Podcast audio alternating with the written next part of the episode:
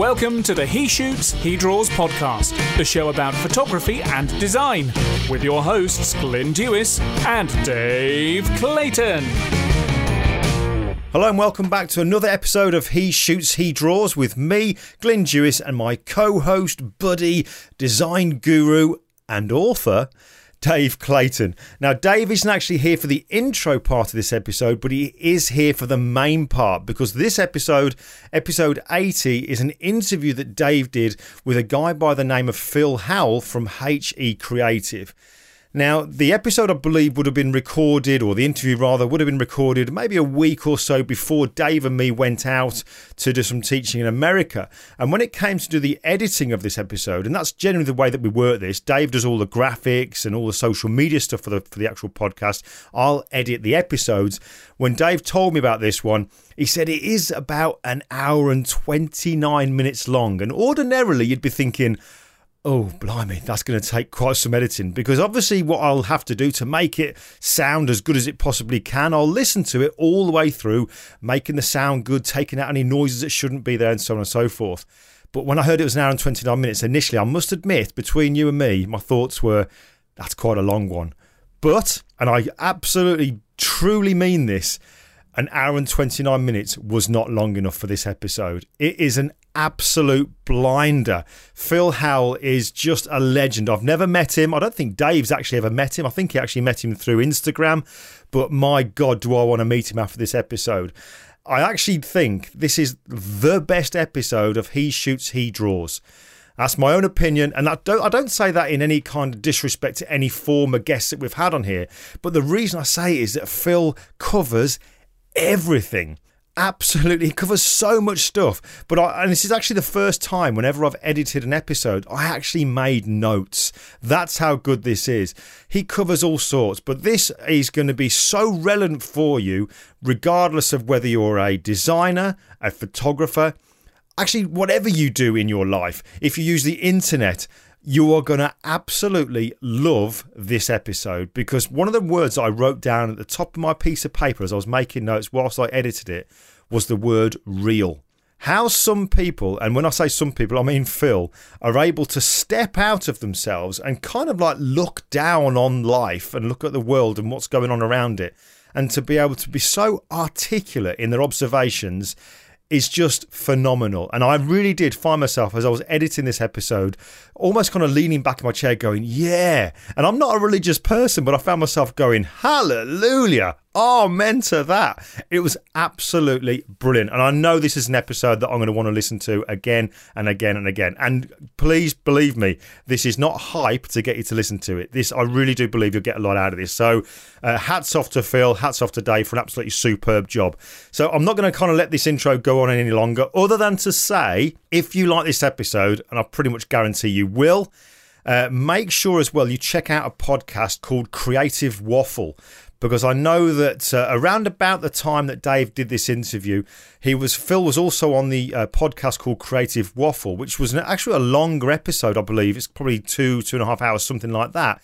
But it does cover completely different topic to what we talk about in this. So if you really like what you hear from Phil, I would highly suggest that you kind of have a listen to Creative Waffle as well. But listen, that's me. That's enough from me. I'm going to dive out of this one now. I'll probably catch up with you next week, but I'm going to hand over to Dave and Phil, and I'll start it off in the usual way of, Phil, who are you? I'm Phil Howell. I'm from HE Creative. And I'm a punk rock illustrator fueled by nostalgia, Diet Dr. Pepper, Americana. And I create illustrations for some of the biggest brands and best bands in the world, and just try to spark joy and positivity in the world. That's a great intro, mate. And it's so for anyone listening today, and I hope you are, this is one of those interviews where Phil and I have never spoken before. This is the first time we are actually talking. And we first kind of started chatting on Instagram. And I was trying to even think who followed who first, because all I remember about HE Creative was you'd post a book like every other day or something, and I'd be scrolling through, and I, like I say, I was following you, so I don't quite know how it happened, but we were somehow through some mutual friend or something, And you had this book, and most people who listen to the podcast know I'm a bit of a book freak.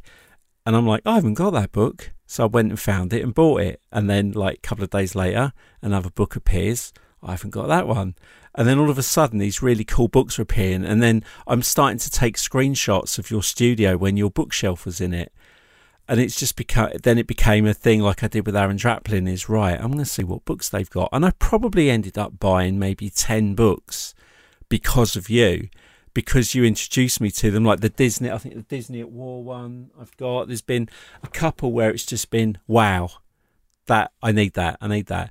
So we'll start with that, that we met on Instagram, and it was books that brought us together. So why were you doing that on Instagram for a start? What was the reason for posting that? You're a creative business, but you were posting books. So what started that off? Yeah, I think it was trying to find some kind of consistency on stuff to post. So it was every Wednesday, I think we were posting bookshelf stuff, or it might have been every Monday. And we, at the time, a lot of our work was under NDA. So we couldn't show anything that we were doing. And our work as well was very vector based then. This was before the iPad Pro came and changed everything. So it was very, like, the content we had was very dry, and it wasn't anything that we thought anyone wanted to see. Right. You know, close-ups of logos and things. It wasn't anything that interested us to see. So we were like, well, what's interesting in the studio? So we were like, well, at the time we worked on a farm, and we had a little design studio out on a farm. So it was nice looking outside. We had loads of old books that we were carting around from flat to studio to house. And we thought, well, we can post that, so post a week. We started posting about design history, and we started posting pictures of the animals on the farm. And that was just trying to inject kind of an idea that we kind of knew what we were talking about, and we might be interesting people, as opposed to, oh, look at the kerning on this. How lovely. Well, it worked, because I did say I didn't know you. I didn't know who you were. I just found it interesting. I was like going out my way to follow what you were posting. And you're right. There was some design history. There was just little nuggets of design that you were posting on there, which is what I love about Instagram. Like, you know, there's enough people who have to, like, Instagram live every other 5 minutes, or have to post their food, or they've been to the gym. But you say we, so who are we? So Howard Edwards Creative, or HE Creative, depending on how long you want the URL to be, because it's the longest name in the world, is myself and my wife Charlotte, are the founders of the company. But before we move on, I have to say you gave me my greatest ever sitcom moment, and it was great. And I'm sure I've told you this, is when we were posting the books on Instagram, we used to get, the first notification would be a like from Dave Clayton. Right. And I would turn to Charlotte and be like, who is Dave Clayton? Why does he keep liking every book I post? And I'd be going through, and then it would be next Wednesday, and I'd post a book and be like, no one likes this. Not even Dave Clayton's liked this book yet. Like, what's going on here? And then it was the end of this last year, I was in the bath listening to the Honest Designers podcast, because I like to listen to podcasts in the bath. Yeah. And you kind of mentioned us, but not by name, but said, oh, there's this design studio. And I jumped out the bath and grabbed my phone. I was like, Charlotte, this Dave Clayton geezer that keeps liking all these book posts is on a podcast, and he's talking about us. Like, what on earth is happening here? Because at the time, we had separated ourselves. We weren't listening to design podcasts or anything for a long time. Yeah. We used to listen to entertainment stuff, and we weren't really in the design world. We weren't bothering to network or anything. We were very business to client focused. Yeah. And I kind of had a change of heart in the summer last year and was like, no, we should really start getting back into what's going on and touch base. So that's when we started listening to the Honest Designers and He Shoots, He Draws. And I couldn't even put together that Dave Clayton, He Shoots, He Draws was the same Dave Clayton that was following us, was the same Dave Clayton on the Honest. I just thought it was a common name. And right. Yeah, I hadn't put anything together. Yeah, we're common as Marcus Dave Clayton's. Yeah. So weird. And I've told that story about your books on a couple of podcasts, and I speak quite frequently when I talk to people about like networking and design and books, and I always mention the fact that just from a post, just from a book, I've ended up having a friendship with someone that, all right, I've yet to meet, but somebody who I can have a conversation, you know, we can have a conversation on Instagram about design, back and forth through messaging.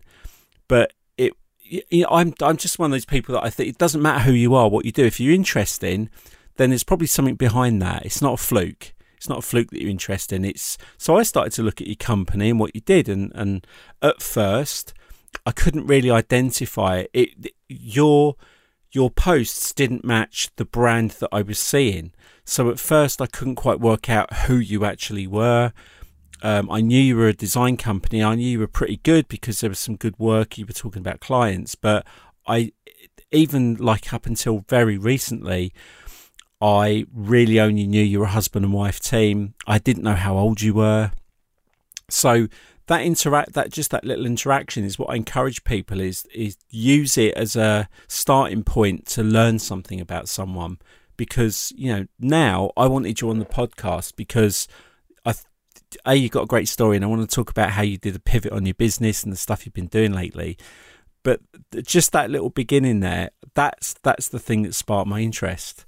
And now I'm like watching what you do, and yeah, I'm never ashamed to like people's stuff. Although I do find, I don't know about you, if you find you open up Facebook and you see you've got 16 notifications and it's someone's liked 15 photographs, you post every single one of them. It's like, so-and-so liked, so-and-so liked, so-and-so liked. It's, oh, I thought I had 16 people like wanted to, different people looked at my stuff. But that's what I love about Instagram. For a designer, we will come onto this because I know it's been really powerful for you.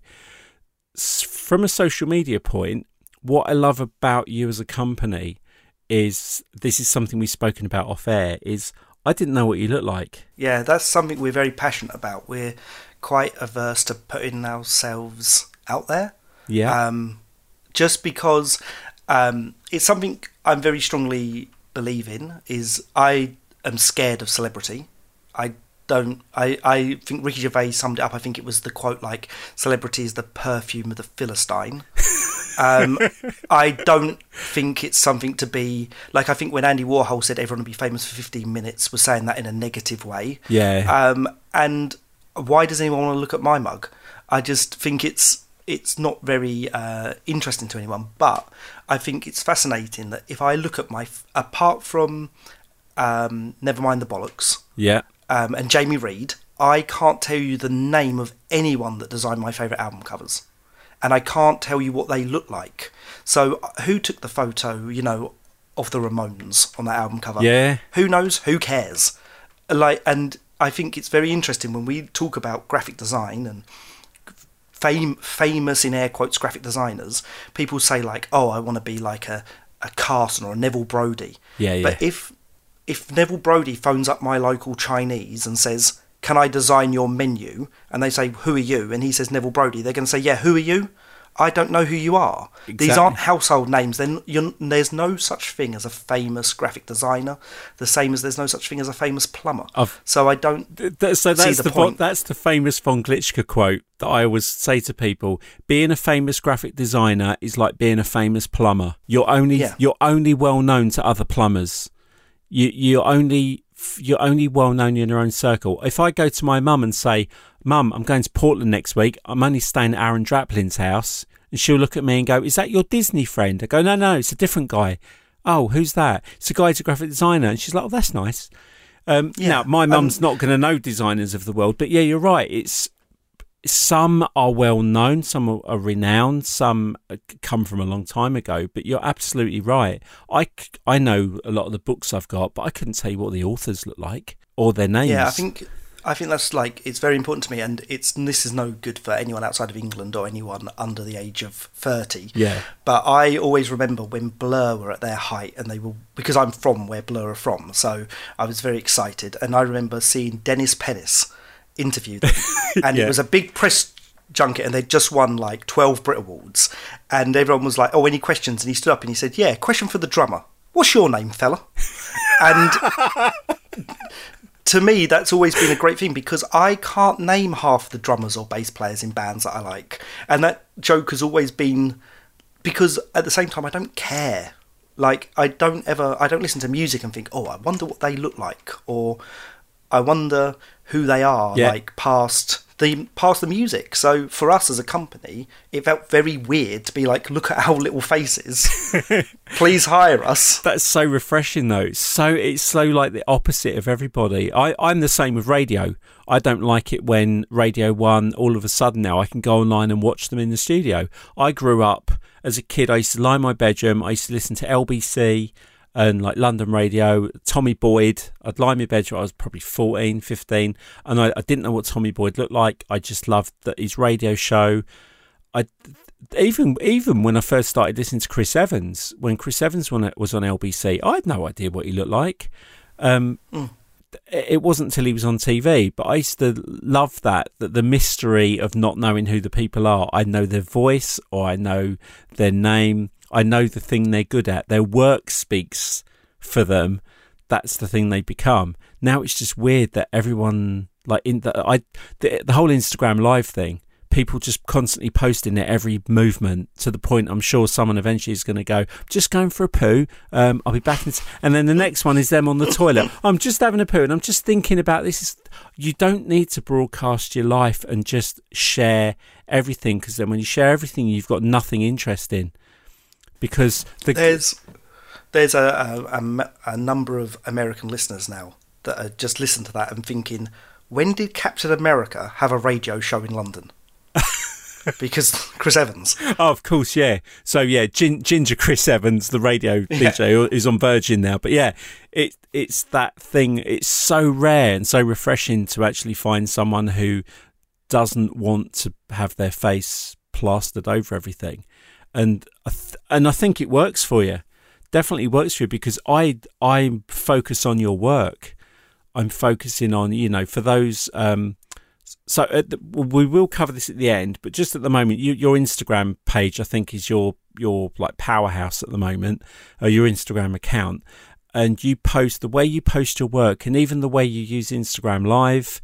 It's always about the business. It's always about the work that you're doing. It's really interactive. So tell me a little bit about what I'd call like the pivot moment for you, where you decided that like you've got the Riverdale series. You can talk about all of those things that you do. What was your pivot point, do you think, where you kind of pushed that social marketing forward? What was the point of going? Not as in what's the point. I mean, what was the pivot point from... yeah, what's the point in this? Where I went from seeing books posted every Wednesday to suddenly seeing this really cool illustration and this project coming together. Yeah, thank you. I think it came from... We had amassed a number of clients that we didn't like. We didn't like them as people. Yeah. And we didn't like the work. And we were looking at the work we were producing, and it was soulless. And we were being treated terribly by these people. We worked for some people who were famous, and they were like famous podcasters, and they had made a joke about the Manchester bombing, and they said that the fans deserved it because they were fans of Ariana Grande. Ooh. And that they were gay and they deserved it, so we fired them as a client. And cut ties with working with them. We actually gave them their money back. Wow. We had some people that didn't know what they were talking about tell us our work was bad and that we weren't good at what we do. And we went away on holiday. It was our first holiday in about 2 years. We decided to treat ourselves to 2 weeks in Florida. And when we got off the plane, we had a voicemail from an idiot screaming at us because... He wanted his logo to be black on a black background on his website and couldn't understand why we weren't doing that. That's not even an exaggeration. So we had got to this point where we weren't putting out what we wanted to get. Yeah. And it was a hodgepodge. So if you look back for our Instagram, which is at HE Creative, you can see that everything from since before January this year, it was very mixed, and had lost its way. I'd done Inktober and done this kind of tattoo stuff, and I wasn't really happy with it. But then also we were doing like this twee illustration, and nothing really was what we wanted. And we kind of came out as who we are. We're two, you know, we're in our 30s, we're both drenched in tattoos. We have hugely strong ethical beliefs. Yeah. And we are a, you know, anti-racist, anti-sexist, anti-homophobic company. And we don't want to work for anyone that has views like that. We don't want to work with huge corporate companies. We've got very strong feelings about how people sell themselves and how their company and how they sell and exploit people. And we have a huge love and passion for punk, and especially punk rock of the 80s and 90s and the early 2000s and kind of where we grew up. And I remember it super vividly because it was only January, and I'm not that old. So I was sitting there at the start of January. I said to Charlotte, "You know what really like what happened was is I saw a post on Twitter, and a designer I look up to had said something like, 'I wish all I want is to get a children's book and a record cover and work for a coffee company.'" And he had like 10,000 followers. Yeah. And I thought, I've just signed a 2-book deal with Macmillan. I've just finished doing a record cover for a jazz pianist's record. Yeah. And I just also had finished working for a coffee company.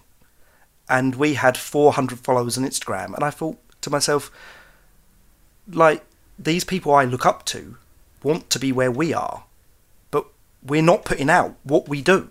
So we were watching Riverdale on Netflix, which, you know, is terribly brilliant as a TV show. I've not seen it, I will admit. It's awful, but it's also brilliant. And I'm a huge fan of everything Americana, and I was drawing Betty, like just Betty from Archie, like the old 60s Betty. Yeah, I know you mean. And as a joke, I put another layer over the top and drew the Misfits logo, the skull logo, over her face, and then made a GIF of it.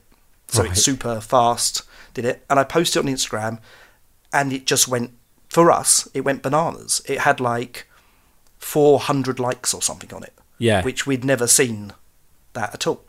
And I thought, oh, this is kind of cool. And then I was like, oh, what else could I do here? So I drew Betty and Veronica. I found an old picture of them listening to a record. And it was like the dad was in the armchair, and he's saying like, they're saying like they're listening to the Beatles. And in their head is like, the Beatles, the band, and in his head, he's got like some bugs. Right. And I took like that image, edited it, took the dad out, and I put Henry Rollins from Black Flag in there. And that, I think, was our first over 1,000 likes. Wow. And we gained, I think, 1,000 followers overnight. And then I just kept putting that stuff out and then saying like, well, you know what I really like? I really like paper dolls. And I really like punk women. So I'm going to draw Courtney Love as a paper doll. And it got like 4,000 likes. And then by the end of the month, I think we'd got 5,000 followers. And now today we're at 22-ish. That's great. Thousand. And it's just, we're just putting out. And I know you and Glyn don't like this word, but our authentic selves. We're just saying like, you know what, we like this. This is what we like to do. But that's real. That's real authenticity. That's the thing we were trying to say. It's interesting you say that. Is there are, to us there are two kinds of authenticity. There's genuinely authentic, hardworking. You know, it comes. It's for me to decide you're authentic, not for you. Some people who want to keep using I'm authentic" tend to back it up with bad language or aggression. Or, you know, it comes across quite negative. I think it's like we said with the other words is, yes, you are authentic. Your authenticity is coming out, and that's a really good thing because it's coming from a good place. And it's how I feel about you, not how you're telling me to feel about you. Yeah, and to go on that note, then it's like to resonate with people outside of fans. So when I did a paper doll of my favourite band of all time, a band called The Distillers. And their lead singer is the most, other than my wife, the most beautiful creature I've ever seen on this planet. Right. She is stunningly beautiful. She gave me my awakening at 15 years old when I first saw her, and I was like, that is what a woman looks like. And I just have been obsessed with her and her music forever. And she reposted the piece I did. Wow. Which I think she got 22,000 likes on it or something ridiculous. And I think we gained 5,000 followers in an hour after she posted it. And she reached out to us and said, your work's awesome. If you ever, we want to work with you. And that was, we were like, oh my God, this is our hero. And then a few days later, we got an email from a lady called Jennifer Finch, who is the bass player from the legendary Riot Girl band L7. She famously dated Dave Grohl, yeah, and friends with Kurt Cobain. Like, Jen Finch has invented a genre of music. And she said, do you want to have a Skype call? Wow. And we're having a Skype call, and Jen Finch, who when I was young, the first song I ever learned to play on guitar was Pretend That We're Dead by L7. And she sat there in front of us telling us how much she loves our work. And it was after the phone call, like, I cried, because it was the validation from these people. And then Jessica Adams of Jack Off Jill has been a huge fan of ours and stuff, reposted our stuff, been a huge support, putting us in contact with people. And the other biggest support has been Toby Morris of H2O, who are a New York hardcore band that probably none of your listeners would care about, but Toby started reposting our stuff just because I was including H2O's t-shirts, right, on the characters in Riverdale hardcore. And then we were getting email, like we then started selling some of this stuff, and we'd get emails, and I'd be like, Charlotte, the guitarist from Sick of It All has just brought our stuff. Like, I'd send it to him. He doesn't have to pay for this. And like, we'd be like, the bass player for the guitarist or bass players from H2O, and like BJ Pappas, who's like a legendary photographer. They're like buying our stuff, and we're reaching out to these people and saying like, you don't need to buy it. And they're like, no, we're supporting what you do because you're taking something that we considered forgotten. Yes. We thought everyone had forgotten that this was cool, and you're reminding people of us. And now we can look, and it's that, like, the scene is responding to what you're doing. And it's become your brand. It's become something that I hope so. Your people are looking at you. I mean, I don't know a lot of those bands. And, even though I grew up through that punk age, I kind of dabbled with it through my older brother. But I'm learning more about it now as I go on, purely because I'm finding so many designers are ex-punk rock musicians or skateboarders, which is always weird. The amount... But that's really good, because now when I look at your stuff, I'm looking to see what else you're going to create. And just to clear something up, because we haven't touched on this, when you say, I sat and drew this woman, or I sat and drew this character, you are a damn good illustrator. So just tell us why, because you have got a background, you have got something behind you for your, for your 33 years of age, that the years you've been in the industry. Just explain where that illustration comes from, because when people look at your work and they see what you've been creating, there's a difference between just drawing something and then being able to illustrate. So what's your background? Where does that illustration background come from? So the story I remember my nan telling me was that when I was 2 years or 18 months old, 2 years old, in England you get like the social worker come and check to make sure that everything's going okay. And my brother before me had sadly passed away as a cot death, so I was being monitored like extra special. Yeah. And I refused. One of the tasks I had to do was draw a face, and the lady that came drew a circle and asked me to draw a face, and I wouldn't do it. And my nan said to the social worker, "Give him the piece of paper and let him do it." And I drew an oval. Right. Because that's what a face looks like. And that was the first story I have of being an illustrator. But I remember my earliest memory is being about 4 or 5 years old. And my mum and my nan would watch a lot of Marilyn Monroe and Doris Day, and Mae West. Mm. And I had a sketchbook, and it looked like now looking back, it's like the notebook of a serial killer. I would draw a pink face, blonde hair, red lips, and a splot for Marilyn's beauty mark, which is strangely the same makeup of Charlotte's face. And then the next page, pink face, blue eyes, red lipstick, the splot. And I would just sit and draw Marilyn Monroe all day, every day, in this fascination that led to, at 8 years old, going to Universal Studios, and they used to have the movie stars out. And I, at 8 years old, my parents said, "Oh, look, it's Marilyn." And I said, "That's not Marilyn Monroe, that's Mae West." Which is a strange thing for an 8-year-old to be saying. So, and then I got, from that trip at 8, I went, Disney still had a studio in Orlando at the MGM Studios. Yeah. You could tour it. And I saw the desks with all the toys and everything, and I just wanted that. And I'd buy these Disney How to Draw books and sit and draw. Every film release I'd get these and sit and try and draw and learn, like with the lines and the crosses on the faces, and I drew and drew and drew. And then I was always that kid that was the best in art, and that was pretty much my life until 16. And I got into sixth form, and I failed graphic design at GCSE. And I got told I couldn't do it at A level.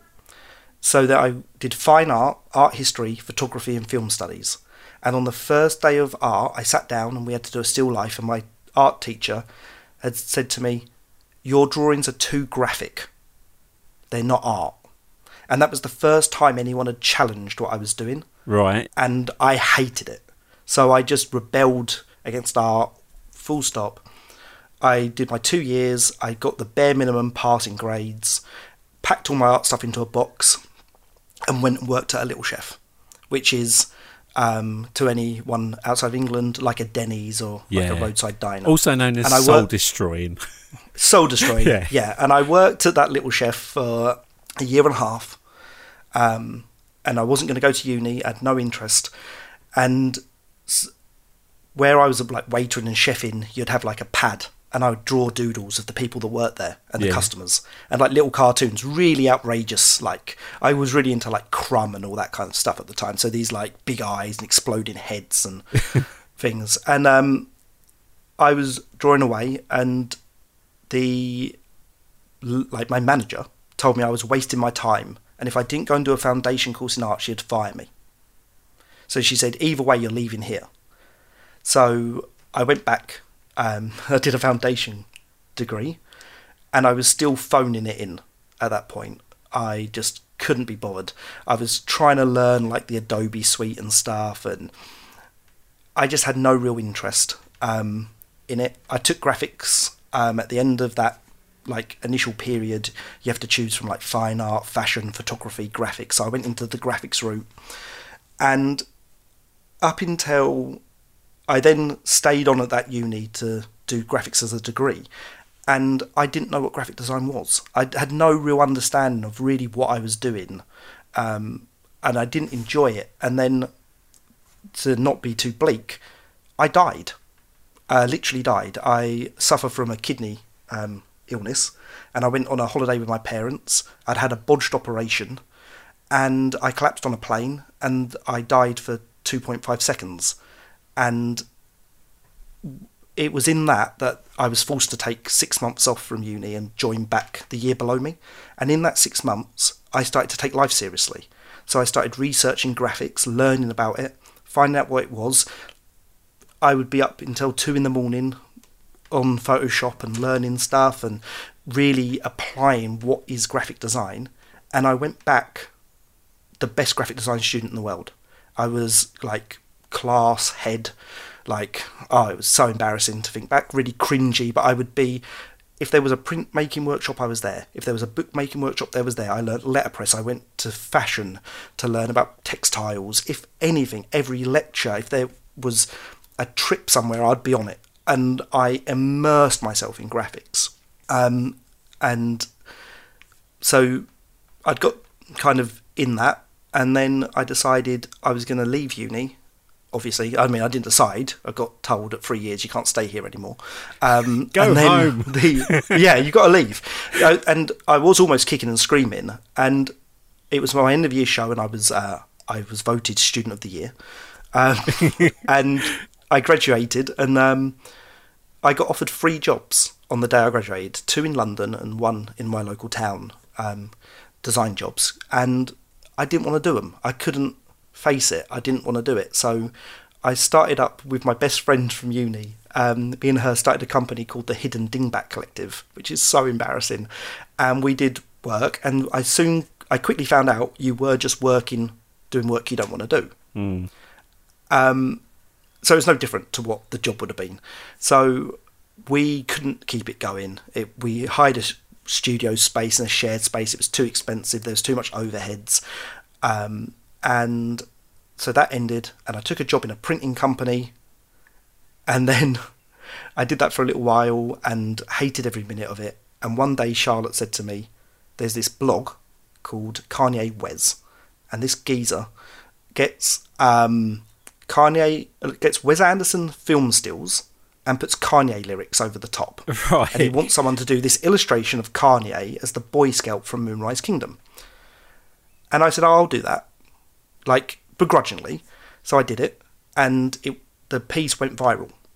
And it was the first kind of, like, validation again. Yeah. People like what I'm putting out. People can see it, because no one sees what you do at uni. And this was on Tumblr, so this was before Instagram, like, super dinosaur. So good old Tumblr. Yeah, good old Tumblr. And a month later, I got an email from a guy, and he was saying he was the head of marketing at Columbia Records, and do I want to work for Pharrell Williams?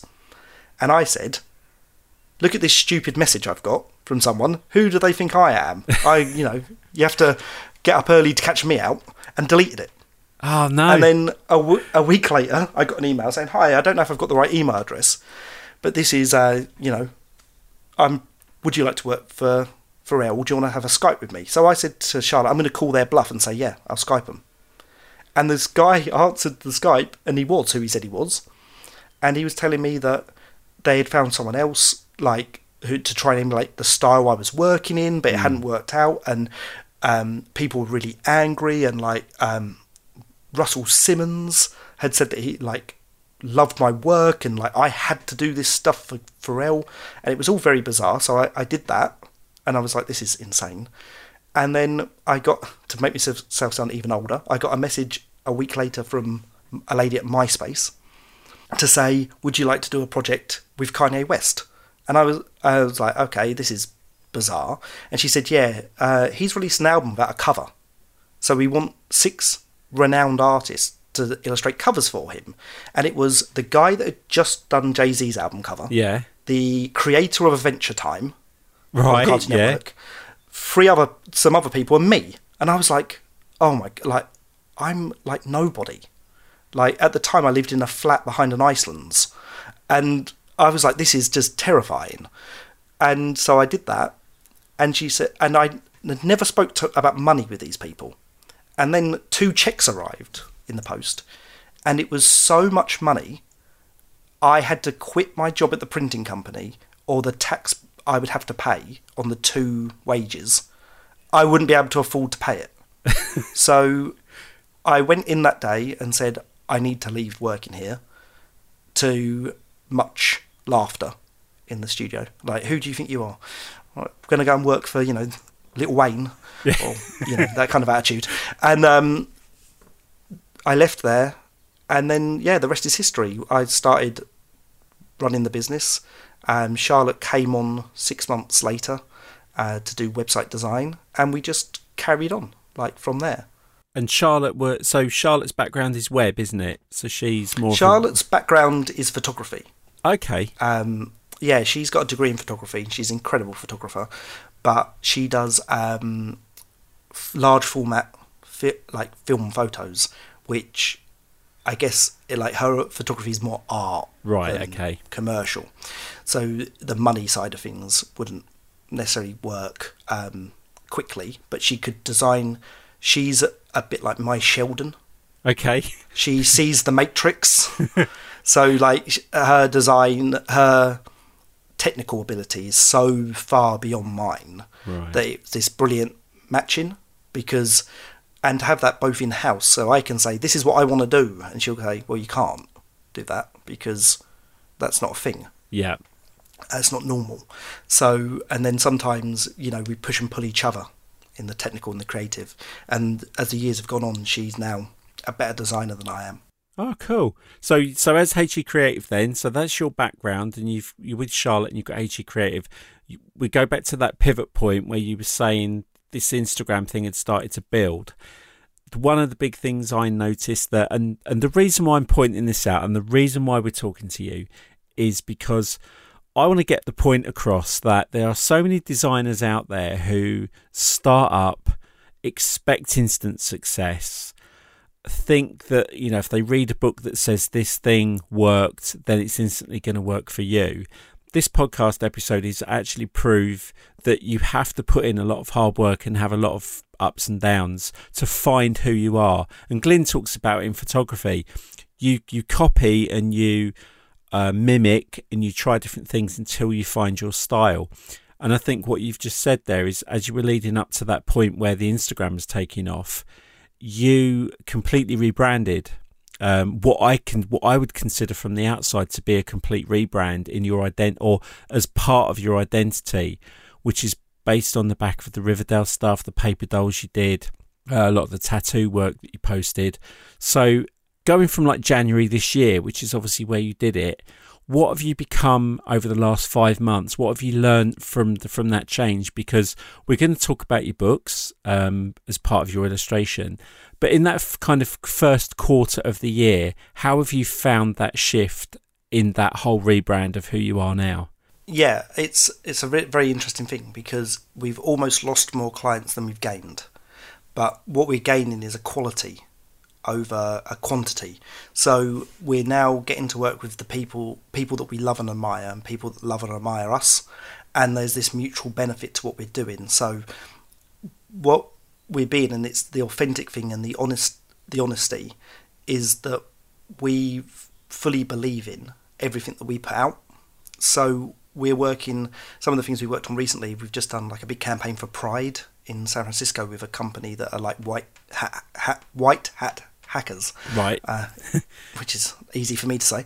But working with some of the bands we're working with, and we've just done the opening credits for a film about trans people, and it's like a film with fully trans cast, and it's things that we really, really believe in and we want to be part of, and that, yeah, is the biggest change, I think. So we're happier in what we're doing, and we're honest in what we're doing, and we're enjoying what we do more every day. Whereas before we didn't have that. Yeah. Like, it sounds silly to say because you're drawing pictures, but we would come to work like dreading doing the work, and now we're excited to do the work. And and it shows. I think the quality of work definitely shows in the regularity of it. And if you do go and look at HE Creative on Instagram and look at the website, because I've been looking through it, and it was a great redesign. And some of this stuff we've never talked about because there's so much in design that everyone's always, we spoke about this off air, about everyone wants to be well known or famous, that actually, you know, the quality of your work speaks volumes. And I love watching the little journey you're going on. And then all of a sudden it's like, you know, I've got a great love of music from my older brother's 11 years older than me.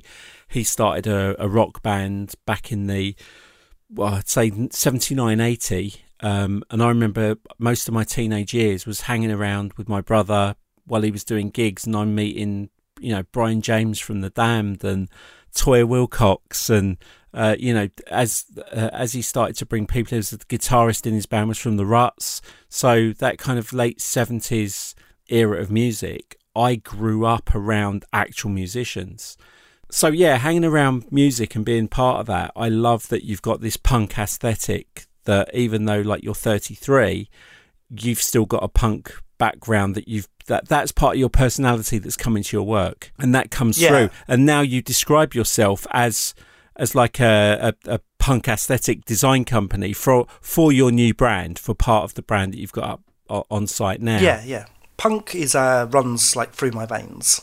I'm like, it's the first time my uncle was a punk, and I remember sitting at my nan's house and him coming round to make Auntie Thatcher protest signs and with his friends with mohawks. Yeah. And thinking, that's what I want to be. Like, look at them. Like, they're the coolest. And then, like, I always liked guitar music, and I liked Blur and Nirvana and these things. And then one day I turned on MTV and Rancid were on television. And I saw Rancid and I thought, that's me. I am, and I'm going to buy a biker jacket and I'm putting studs on it and I'm going to shave the sides of my head and I'm painting things on everything. And there's something in that movement. And I remember I'd go to any music with my friends at that time, and my taste was quite eclectic. And I remember going to a festival and seeing my friends all wanted to see Metallica, and their lighting rig was being set up, and it took about an hour to get the lighting rig set up. And I remember seeing them on stage with their, like, you know, £1,000 guitars and all their effects pedals, and "We Are Metallica" and this bravado, and they were so high on the stage. And the barrier was so far from the crowd. And I just thought, this isn't what the albums sound like. They're not... What is this? This is four rich guys on stage playing Metallica songs. And a week later, I went to the Underworld in Camden, which is a tiny little venue, or it could have been the Mean Fiddler. And I saw H2O play. And H2O plugged their guitars directly into the amp. They walked out on stage and they played their song called 5-Year Plan is their opener, and there's no music, it's just chanting, and the whole crowd sang along. I went by myself, and the opening lyrics are, my friends look out for me like family, and I instantly was home. And I didn't have a good relationship with my parents or my older brother, and I was bullied at school, and all of a sudden there was a crowd of people that I belonged to. And Toby, the singer of H2O, put his microphone into the crowd and people can grab it and sing along. And I put my fist up and Toby grabbed hold of my fist. And what H2O and these bands tell you is you are the same as us. And that's evident in now, the way they treat us. We talked to Lou from Sick of It All and Pete from Sick of It All, who invented New York hardcore, as far as I'm concerned, in the 80s. And they talked to us like human beings, but they never said they wouldn't. Whereas Metallica wouldn't give us the time of day. No. And that's the kind of the rubbish that we sift through in life, is that people put these idols on a pedestal. But, like, I listened to bands like Comeback Kid, and they had a record called False Idols Fall. And none of it meant anything to me. So, like, the punk scene spoke to me. They are my family. Like, I look at these people, like, I see Jen Finch like a fairy godmother, like, and she talks to me like that. I see Jessica Adams like a big sister, and, you know, I've got these, like, uncles that I can reach out to and talk to. And that's not, I don't think there's a genre like that. I think people say that that's what they want to be, but that's not true. And it's the same as what we try and do as a company. We'll talk to anyone. And we'll help anyone. And we want to build this. And you hear a lot about people building communities, and then they give their community a name, like Justin Bieber and his Beliebers. Yeah. Like, you're instantly saying, I am the leader, you are the followers. And that's not it. Like, with punk, we were never fans. We were family. Like, I remember speaking one time, I had the pleasure of meeting Rancid. And they were talking to me, and I had an operation the next day. And I was telling them that's why I was in the disabled section. And their lead singer, Tim, said to me, what song do you want us to play? And I was like, what do you mean? Like, do you have a set list? He's like, yeah, we'll play anything. What do you want us to play? He's like, give me 3 songs, I'll play them. And then on stage, they're like, this song's going out to Phil up in the disabled section. Oh, and cool. It's crazy. Like, but, you know, again, like, I don't know Metallica, but I can't imagine that a band like Metallica would be talking to their fans before the show. Yeah, I like that. And there are people in the industry. So is that where the book came from? Is you wanted to get those people, your favourite bands, into that book, because you did like the alphabet of the punk bands. And I think you said to me when we were chatting once that you actually kind of crowdsourced it a little bit as well. You were putting out the next letter of the alphabet. And it was funny because the bands that I was automatically thinking of weren't in the book. But what was good was there were bands I never heard of that I would then go and look, see who they are. So the book kind of, from your love of punk then, what started from a couple of sketches to this could be a book? And how did you go about getting that book published? Because that's obviously another part of this design world now. You used to need a publishing deal. Now you can get a book out. So what was the genesis of that punk book? Yeah, so like the whole thing kind of comes back to punk roots, so DIY, just doing it ourselves. So I, years ago, had drawn like M is for the Misfits, because the Misfits were like one of my favourite bands. And I posted it up and it got a good response. I've got a 2-year-old little niece.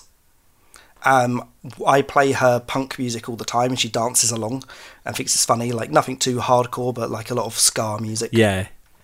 And stuff, and she sings along, which is funny. She was singing Firestarter by The Prodigy the other day, which is adorable. And there's other punk ABC books, and no disrespect to any of the bands in them, but when I think of punk, I don't think of the Sex Pistols. And I know that that's what everyone does.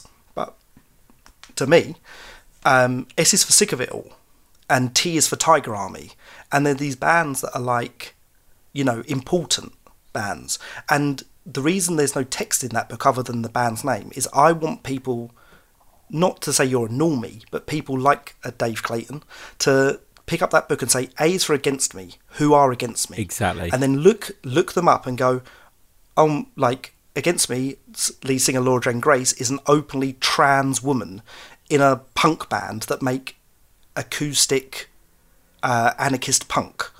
And the stuff that they're saying is so poignant and important. But if it was A is for the Addicts, people know who they are. People know who Black Flag are in the book, The Clash are in the book. But then D's for the Distillers, not the Damned. And we crowdsourced it to a point of it's even like funny because E in the book is for the Exploited, and I can't stand the Exploited. And I think that they're like, you know, they're almost pseudo-racist to a point. Like they're quite a strange band. They have very strange political opinions, and I wouldn't have put them in that book in a million years. But we crowdsourced it, and we wanted to say strong to that. Yeah, we're happy for the people buying it to decide who's going to be in there. That led to interest in it becoming a book. They probably want to see how you were going to draw them, because that's for me. It's that representation of the characters as well. Because again, I wouldn't know if that band was 2 men and a woman, just 3 women. You know, so even just the image gives me a clue of who's in the band and what the dynamic is. And I can go on Spotify, I can go on YouTube, I can go on iTunes Music. That's the other good thing is I can go and explore these bands straight after looking at those images and listen to some of their music and find out who they are. Yeah. And most of it probably could be like, this is terrible. But the interesting thing was, it was when you talk about getting it published. So we didn't get it published. We put it on pre-order. We sold 600 copies in 2 days, and then we printed it. Right. And that was it. And now we're doing a second pre-order, and we've sold like another 200 copies on the second pre-order. But that book's was only an idea a month ago. Wow. So we just went, let's just do it. And because there's nothing stopping anyone from just doing it. You don't need to wait for someone to come along and say, do you want to write a book? Like there's nobody in any high tower or these tastemakers. No. You can just do it. You don't need... All you need is an audience. And then that's led to our latest book, which is the Women in Punk book, which isn't selling as well as the first, because it's 50% of the audience aren't going to buy it because, you know, it's all women. But it's something that's very important to me is talking about, like, my favourite, although it's not a genre, my favourite bands are female-fronted. Yes. I love hearing women sing. So I wanted to say, like, here's my 20 favourite female vocalists, but through history, and look at the evolution of that. I think music fans would buy it. I think definitely because, like you say, it's a lot of, particularly in punk and music, is the male-female thing isn't seen isn't seen. Obviously, sales-wise, the punk book has covered more bands, and this is maybe a little bit more niche, but I think music fans will still appreciate who's in it. And it's a brilliantly illustrated book as well. It's such a good idea. And like you say, there are... You know, when someone says, oh, yeah, but, you know, there is another book out. Someone's already done a book about so-and-so. You know, go in, try and find a bookstore, but if you can, go in and look for a book on lighting for photography. There will be 100. There will be 200. There's 200 books on lighting by 200 different authors, explaining it in 200 different ways. And you'll go in and you'll pick one for whatever reason. So, you know, there could be a 10 punk A to Z books, and there's the potential. A great game to play is if you go on our Instagram feed, look at any of those illustrations we posted. There will be 200 comments of people saying, "Why didn't you draw this band?" Exactly. So, like, there's so much. Like, we could do 4 sequels to the book. But my answer is this: do it yourself. If that's what you want, if you want to see Leftover Crack instead of Less Than Jake, go and make it, and I'll buy it, because I love Leftover Crack. But you go and do it yourself, and do that. But this book, it just so happens it's Less Than Jake. Like, and that's the attitude that we're trying to, like, pass on. Like, I couldn't care less if someone does it. Like, I don't believe in ripping people off, or I don't think anyone's copying anyone. I said this to our, we have an intern, and I said this to her the other day. I will happily post our client list with their phone numbers, how much budget they have, and the work we do for them on our website, and everyone can ring them up and see if they want to work with them. It doesn't... I couldn't care less about it. I'm not threatened by it in the slightest, and that's not an ego. That's just, if that client wants to walk away, fine. There's another client. So we're happy for someone to come along and do another punk book. It's fine by me. The more the merrier. And you won't cut... It's like loads of famous quotes of Salvador Dali. Has one which I can't pull off the top of my head. But basically, it's, you can't copy. You can't copy exactly. You know, and the examples we always give are, you know, go and buy Jamie Oliver's recipe book. Help him. He needs the money. His restaurants are not doing well. But buy Jamie Oliver's cookery book, okay? And go and buy the ingredients. And make you won't make it the same as Jamie Oliver. It won't even look like the picture, but you're learning to cook, and that's what I love about there's a difference between inspiration and copying as well. And in fact, something Ian Barnard said, which I'm putting in my next class that I do at Photoshop World, is copy to learn, don't copy to earn. In that, use it to help you find a style, use it to help you practice, like you pick up a guitar and play other people's music before you do anything. You don't go and buy a guitar and learn to write your own songs. You go and buy a guitar and learn to play music, find your style, work out what you're good at, then you start to play your own music. So even if, you know, there were other books out there, your book is still individual. Your book is still comes from your head, drawn a specific way in a specific style, and the people who enjoy that book, like you're saying, they're telling you they want in the next book and the next book. And you could go on and do a series. You could move away from punk and do maybe like the kind of the rock side of punk from that era. But it's a great idea, and, you know, so many people like panic because they can't design for print, they can't design for books.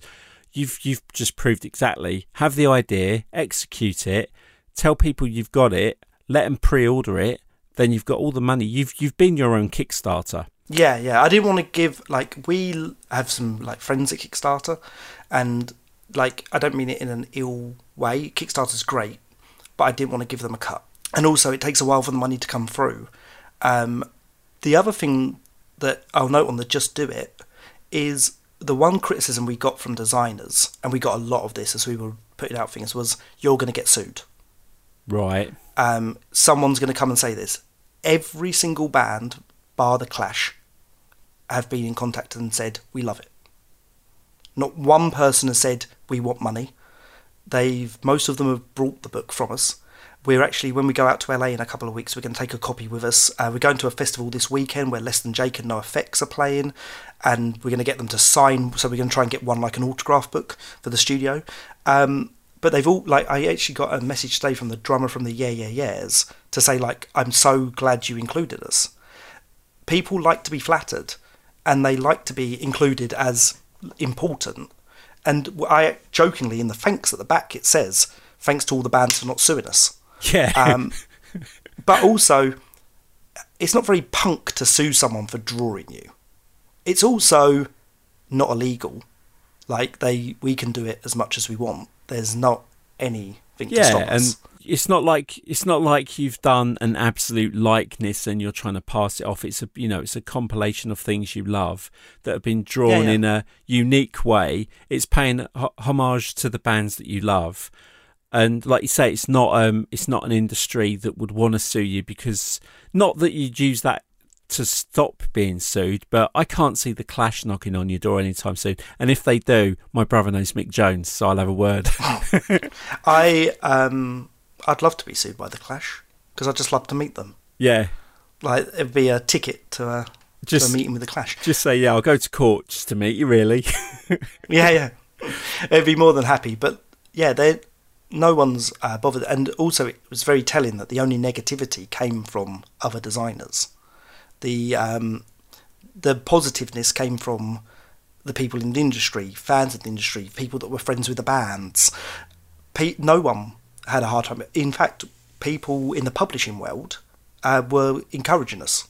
So it was only designers with enough time on their hands that wanted to message us to tell us that we were going to be sued for this, almost as if that, like, they were hoping that was going to happen. Also known as jealous designers, who were kicking themselves because they didn't have a good idea and couldn't execute it, and are sat in their bedroom wondering why the phone isn't ringing and why they're not getting any work because they're not putting in the effort.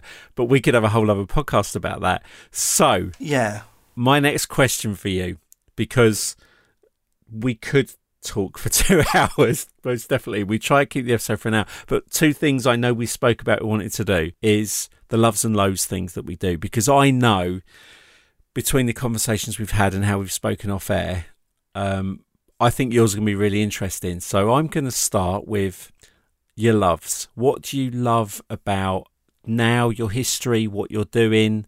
It can be a couple of things. Is there anything specific that stands out that, as you feel today, as Phil sat in your office, the person you are now from maybe even you were 6 months, 12 months ago, what are you absolutely loving at the moment? I just love the connectivity of everything. Getting to speak to my heroes on almost a daily basis is incredible. Waking up in the morning and seeing, like, you know, people like Rusty Pistachios or Kat Von D have liked one of my posts. As small as those names to other people may be, to me they're my idols, and that fills me with so much joy that someone that I've looked up to my entire life is saying, oh, this is cool. And it sounds so stupid, and it shouldn't be the case, but it's lovely that that validation feels really nice. And I really like being in a place now where we're creating the work that we want to create, and we're working with people we want to work with. We're doing our best to make brands, giving brands what they want and need from when they want to be edgy. We can do that. We can come in and be authentic and say, oh, you know, this is, you know, should be doing this. No folded paper on the book cover.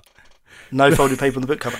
But it's passing, like, I like being seen as a thing. So, like, the punk rock retro illustrator. Yes. I'd rather be that than, you know, the average designer. I like having that kind of flag in the, you know, and standing by it.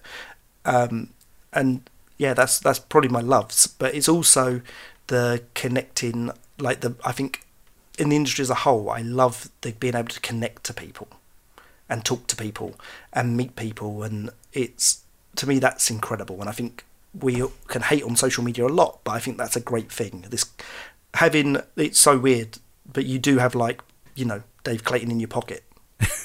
And, you know, and I remember having to write letters. So it is great, you know, just to be able to just message someone and say, you know, do you want to do this? Do you want to work on a project? Yeah. I've got this idea, or I'm having a terrible day. What can you tell me about this? And I think that is a great thing that we all take for granted. Yeah, and a lot of people miss out, because I was just going to say, even though you've been I wouldn't say anonymous, because I think that's the wrong way to say it. You've not put your face out there, but I think you're networking like a boss.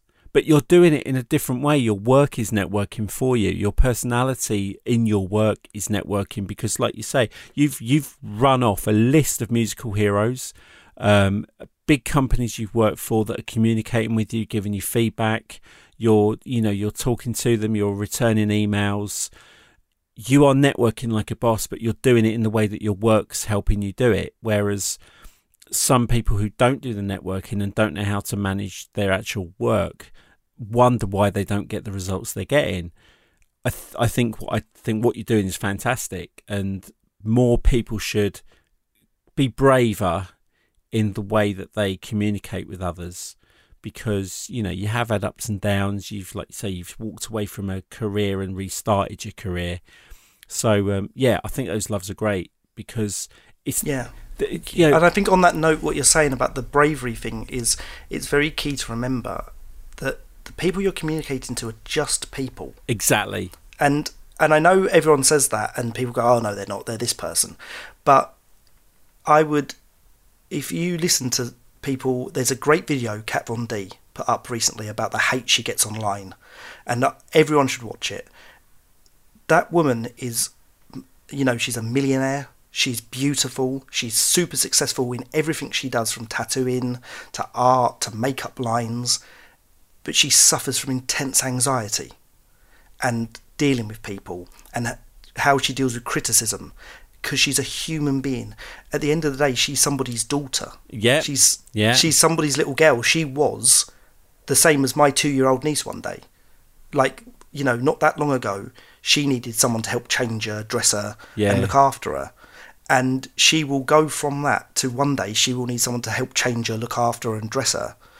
And that's the spectrum of life. And I think it's very easy to look at people and say they're untouchable because of the situation we get in with people with lots of followers or on television or the bands like I saw in Metallica.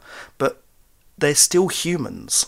And the worst thing someone's ever going to say to you is they're not going to respond, or they're going to say no. And we have that as well. But then you just move on to the next connection. Our mum and dad said that to us all our growing up. No, you can't. Get down, get off, stop running. You have all these things as a childhood. Why do we deal with it so differently as we grow up? What is the worst can happen? And that's what I say. I say at work, I say in my networking, anything I do is communicate. Just communicate politely and respectfully. Respect the industry you're in, respect the people who you're talking to, whether they are a Pharrell Williams marketing manager or, the lead singer of a punk band that's probably more famous than others. They are people. Communicate respectfully. You stand more chance of engagement. If you're a dick and you demand and you don't even say hello, or hello, how are you? Or hope you're having a great week. It might even sound a bit corny, but at least just saying it. Whereas I know I've seen them, and we get emails where people are just straight to the point and blunt. It's like, oh, answer me this now. I can be mean to you because I can't see you. I can be mean to you because you're rich and famous. I can be mean to you because you will never reply to me. And like you say, you could go on Twitter and say, hey, Metallica, you're a bunch of dicks, because they'll never respond to you because they don't care. It's just a weird little world at the moment. So that's starting to sound like the opposite of a love. So let's talk about the loathes, which, as Glyn always says, it doesn't have to be the negative thing. It can be a negative thing that you wish you could change, or you'd like to change yourself or see other people change. Okay, so as we're obviously long-time listeners, we've been preparing ourselves talking about this a lot, but... It's, to be completely honest, my love of graphics design and photography and the industry at the moment is the evangelicalness that people adopt once they've done something moderately successful to themselves. Amen. So what I'm kind of saying on that is, I put out a book and sold 600 copies overnight. That's nothing. Like Mrs. Hinch or Jamie Oliver sell that a second. Yeah. J.K. Rowling's would be like, oh, 600, is that it? But there are people who have been contacting us to do a course on how to do that or come and talk at my event about how you did it.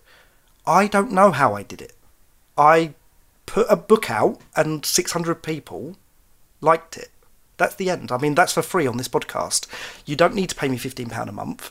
And just because I've had a 6-year career working for myself, I do not need to start charging people for coaching. No.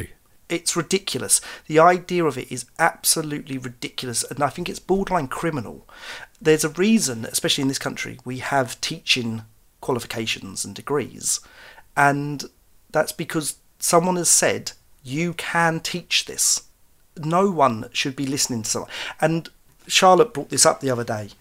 There's a lot of people saying you need to diversify your income. You need to make products. You need to be working with clients. You need to be doing talks and lectures. You need to be writing books. You need to have an audio book. You don't. You could just work for clients. And those people saying that are saying that because they're not getting enough work from clients. So they're now doing those things and they want you to think that that's the answer. But just their path isn't necessarily everybody's path. And it's someone said this, we were joking about this, and shout out to my best friend Dirty Sam. He said to me, not everybody has to have a podcast. No, you don't. It's not a thing, but it's true. The world has come into, and I see people younger than me, and even and older than me, having this opinion of I'm a failure if we don't do talks and this. And now I don't want to sound like a hypocrite, because we do talks and go into schools and talk and teach and things, but at the same time, you know, we're not. You peddling snake oil. Yeah, you're not coming. You're not pushing yourself out there saying, I should be at your event talking, hire me. You're doing talks for the right reasons, because what you want to talk about is something you feel qualified or shareable from your experience. You're not claiming to be, you know, I'm going to be on stage. I'm not the net, you know, I'm Tony Robbins or Gary Vee. Yeah, there's one thing being...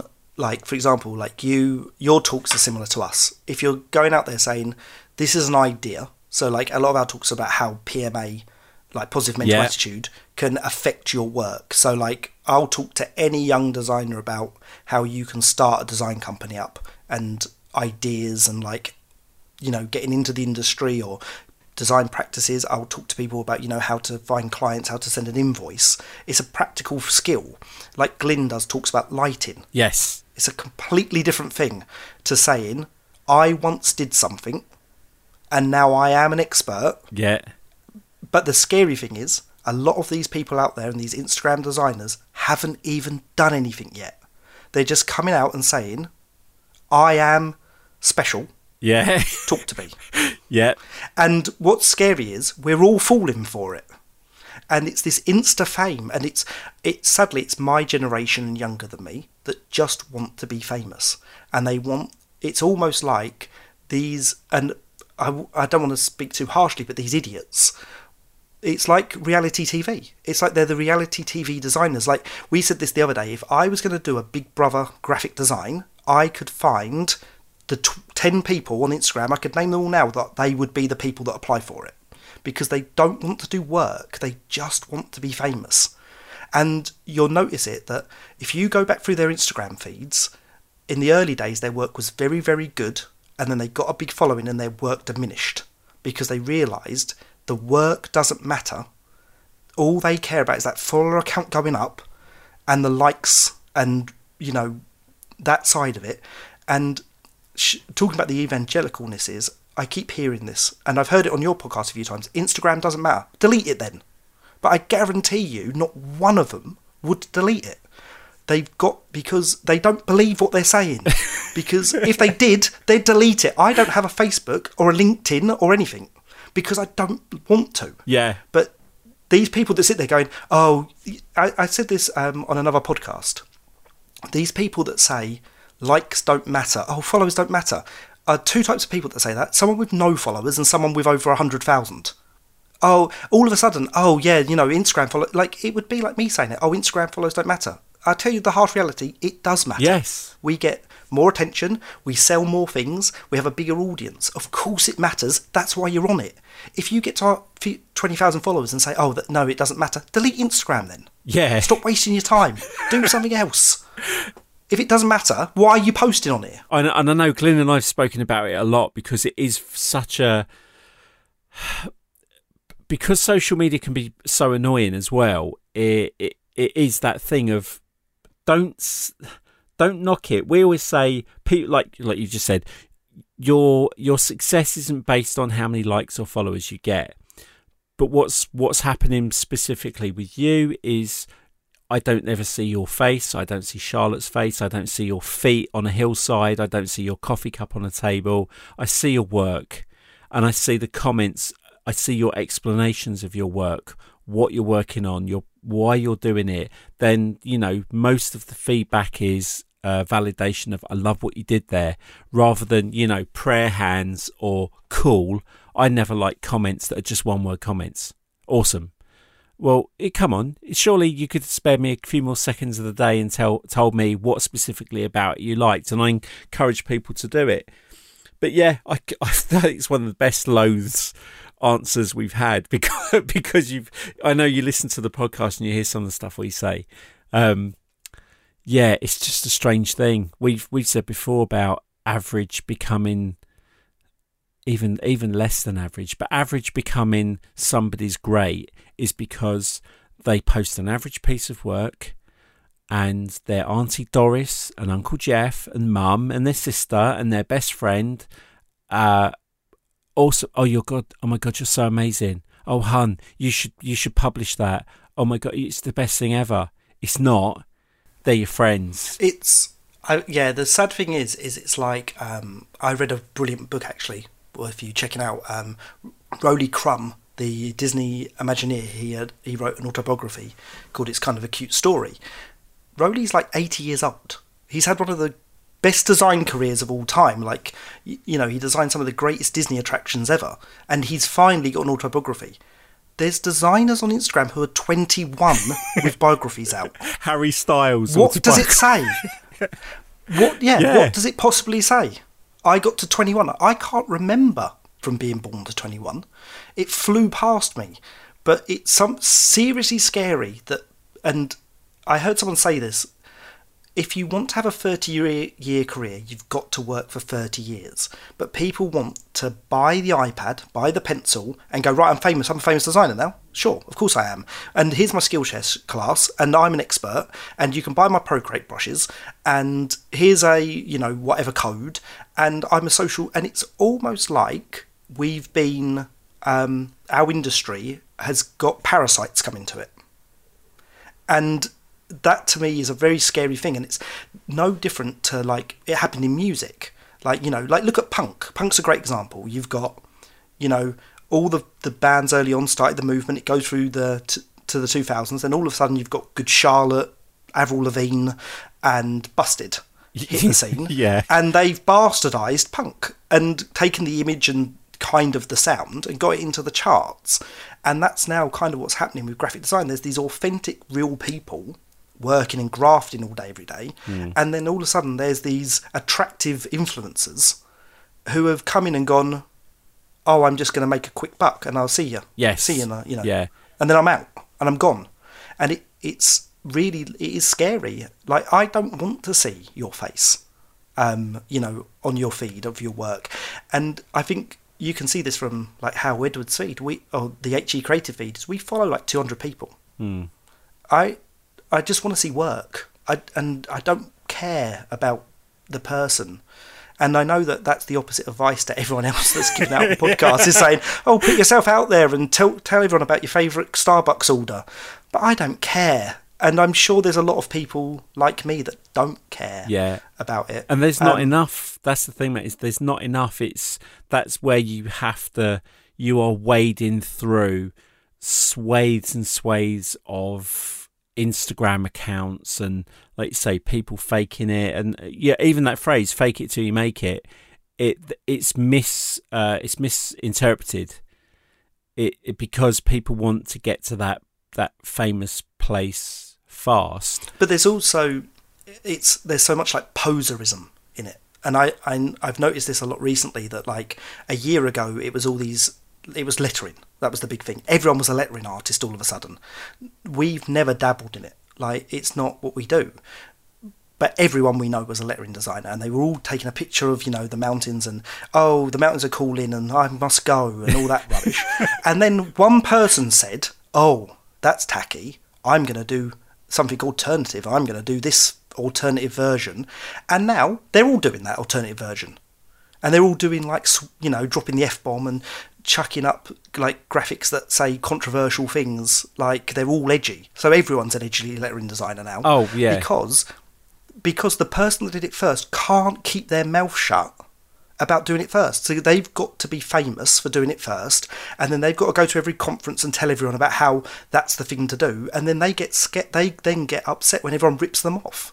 But they're going round telling everyone to rip them off. And that's the scary thing. So it's terrifying that people aren't just saying, this is what I like, this is me, this is my work, because at the end of the day, a client isn't buying your face, they're buying your work. Yes. And the other risk you've got, and I'm sure I come off this way as well, you might come off like an arsehole. Yeah. And a client might say, oh, I love that work, but that person seems like a dick, so I'm not going to hire them. If a client says to you, rings you up and says, I'd like to hire you to do some work, before I do, can you just tell me how many Instagram followers have you got? I'll put the phone down. I'll be, wow, is that your metric for how good I am? Could you imagine, this is, and I always think of this in real world terms because I think that we live in a bubble, but imagine if you worked at an agency and you were still getting paper CVs sent to you, or even email CVs, and attached was a headshot. Could you imagine what that would be like? They'd just be in the bin. No one, imagine the cringe factor of saying, this is my work, but oh, look at my face. Or who would have the courage to make a portfolio and on the front page of it just put a big headshot on there that they've had professionally taken? What does that got to say about anything? But that's what people are using their Instagram for. And it's the same thing as saying, like, here's my portfolio, and then every other picture being a picture of your lunch. Yeah. What art director is going to be like, oh, great, or what art director really cares about any, like, you know, your image? If your work isn't up to scratch, then you're not getting the job. Yeah. And that is the important thing to kind of take from that loathe, is that, you know, you don't have to be seen. And that's to me, that was always the glamour of design, is that it was like, you don't have hidden. To like, that's why I'm not a big Gary Vee fan. I think there's, anybody can give anybody great advice, and I've probably had the best advice from, like, parents and grandparents, and, you know, I'm going to take advice off a 60-year-old rather than a 19-year-old. But just throwing the F-bomb in every other word doesn't make what you're saying any more effective, doesn't mean what you're saying is any more gravitas. It just means you're trying to be noticed more, and I don't like it when I see people copying it. And even though, like, I swear like a trooper, my mum's from the East End, you know, my dad's from London, we're all from London, it's a thing, you know what it's like, but there's a time and a place for it. And you know, we've made a conscious effort on the podcast that we'll allow a couple of bits through, a couple of times we bleep it, we deliberately, you know, say to people, in fact, even when I sat down with Aaron Draplin, you know, with Aaron's Aaron, that's part of his language. He's not doing it for effect, he's doing it because it's part of the way he talks. But we just found that adding, you know, 6 F-bombs and a couple of other words in it doesn't make what you're saying any better, it just actually puts me off. And the same thing with social media is when people be aggressive or like too in your face, it goes back to that whole thing of what, you know, what's authentic, what's genuine, where's your because your personality has to come through. And I think what's one good thing is, I think you've got a great personality. I think you've got, I know 33-year-olds that don't have the experience that you've got to talk from a place where, you know, stuff's happened to you, but it's your personality still needs to be part of it, and your personality will come through your work and the way you engage with people. They don't need to see your face on Instagram every 5 minutes. They don't need to see you on Instagram live going, I'm just walking to the studio, the sun's shining today, I'm going to be doing the XYZ. Okay, I'm in the studio now, I'm about to do XYZ. okay, I'm just sat here, I've just done XYZ, and now I'm going to go shopping. So, no, why? Where's your work? You know, you should be concentrating on your work. Let your work do it. Don't just keep being me. Like, that's enough about me. Let's talk about me. It's really refreshing to hear what you're saying, because me and Glyn have so many conversations off air where we just, like, next week we're at Photoshop World, we'll be sat in our room and we'll just be going blah, and then we'll run it through a sieve. And then the stuff that we can put on the podcast will fall through, and the stuff we can't talk about. And you and I, I'll be transparent, you and I probably had a 20, 25-minute conversation before we even started this.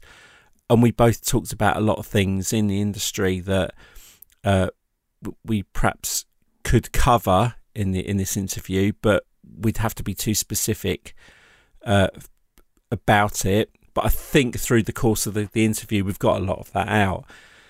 I just want to say I'm a fan of your work.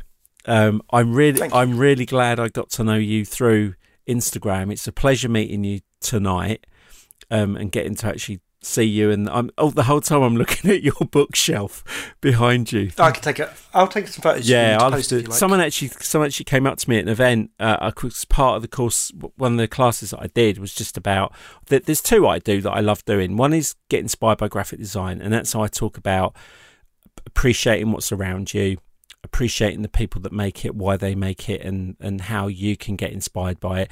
And the other one I just did was why a graphic designer is a photographer's best friend. And it was a similar kind of one. It was appreciate each other's industry. Don't just make it all about you. You know, if you're a photographer, go and sit with a designer for a day and sit in his shoes and know the work that he has to do, so that the next time you talk to him, you don't ever dare say, can you just... in the same way, a designer should go and assist a photographer for a day and learn what the photographer does and the crap that they have to put up with and the time that they spend. You know, it's what that the image is 1/250th of a second, but there's all the work that encompasses that makes that thing get done. So it's just about an appreciation of what we all do. So yeah, as a fan of your work, it really has been a pleasure, like, chatting to you tonight, because it's a friendship that I know is going to go on for a long time. We're going to meet up. I'm going to try and come down to you at some point, and I need to see your studio and rummage through your books. But we're going to put a load of links on the page for you. For now, where would you want people to come and look at your work? Oh, just our Instagram. Everything's on there, like, we're link treed up. We don't use any other social media. We have a Twitter, but we don't use it. It's just Instagram to our work is you can link to our website from there. See our portfolio. Our portfolio desperately needs updating. So it's at HE Creative. There's a link on there to your website as well, which I must say looks really good on a mobile phone, because I looked at... all Charlotte. Yeah, it's great.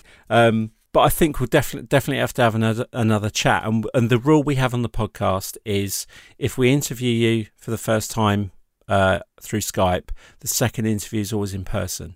So... Well, we live by the sea, I know. So it's lovely down here. I know, and you can bring the muscle. You can bring the muscle man with you, because I'd love to meet Glyn as well. He's a great guy. No, definitely. Actually, our studio is in an old train station, a Victorian train station, and there's a gym 2 doors down. So, you know, if he's bored of the design talk, there is... Oh, he can go to the gym. Power lift to his heart's content. Do you know what? He actually... So those who don't know what Phil's talking about, who may not have seen it before, Glyn used to do bodybuilding. And it was really funny because I never knew this about him. I kind of knew he worked out. And then one day he showed me the photo of him in his competition prime. And it was unbelievable. Like and so much, and he's like He-Man. He was He-Man. He's like, you know, that's what I say. Whenever we travel, I'm glad I'm with him, because I know he can look after himself. But this goes down to his dedication, and we're going to talk about Glyn for a minute. But one of the things I thought was really cool that where he talks about being dedicated and consistency is just a couple of years ago, he went to an event and he said, you know, I'm going to go back, like for my mind to get back into that space, I'm going to go back to the gym and do what I used to do. And he did, and he worked out, and I hated standing next to him because I said, I just feel like the before and after. And, like, it's a really bad before. But it's with him, it's all about consistency. It's even, you know, we're going away next week. He said, I'm going to go and find the gym. I think I'll just go to the gym and spend a bit of time. But that's enough about him, because there's 75 episodes we can hear about him. Thank you for your time, Phil. We will speak again. Anytime. It's great to see you actually being interviewed on podcasts now, because I think your work and your attitude deserves it. And I hope more people get to hear about you. I know you've got another podcast coming up soon on Creative Waffle with Mark that I think will be out in the next few weeks. So when that's out, we'll push that out on social media. But thank you from me and Glyn. We'll put the links in the show notes, and we'll speak to you soon. Lovely to speak to you, Dave. Cheers. Bye-bye.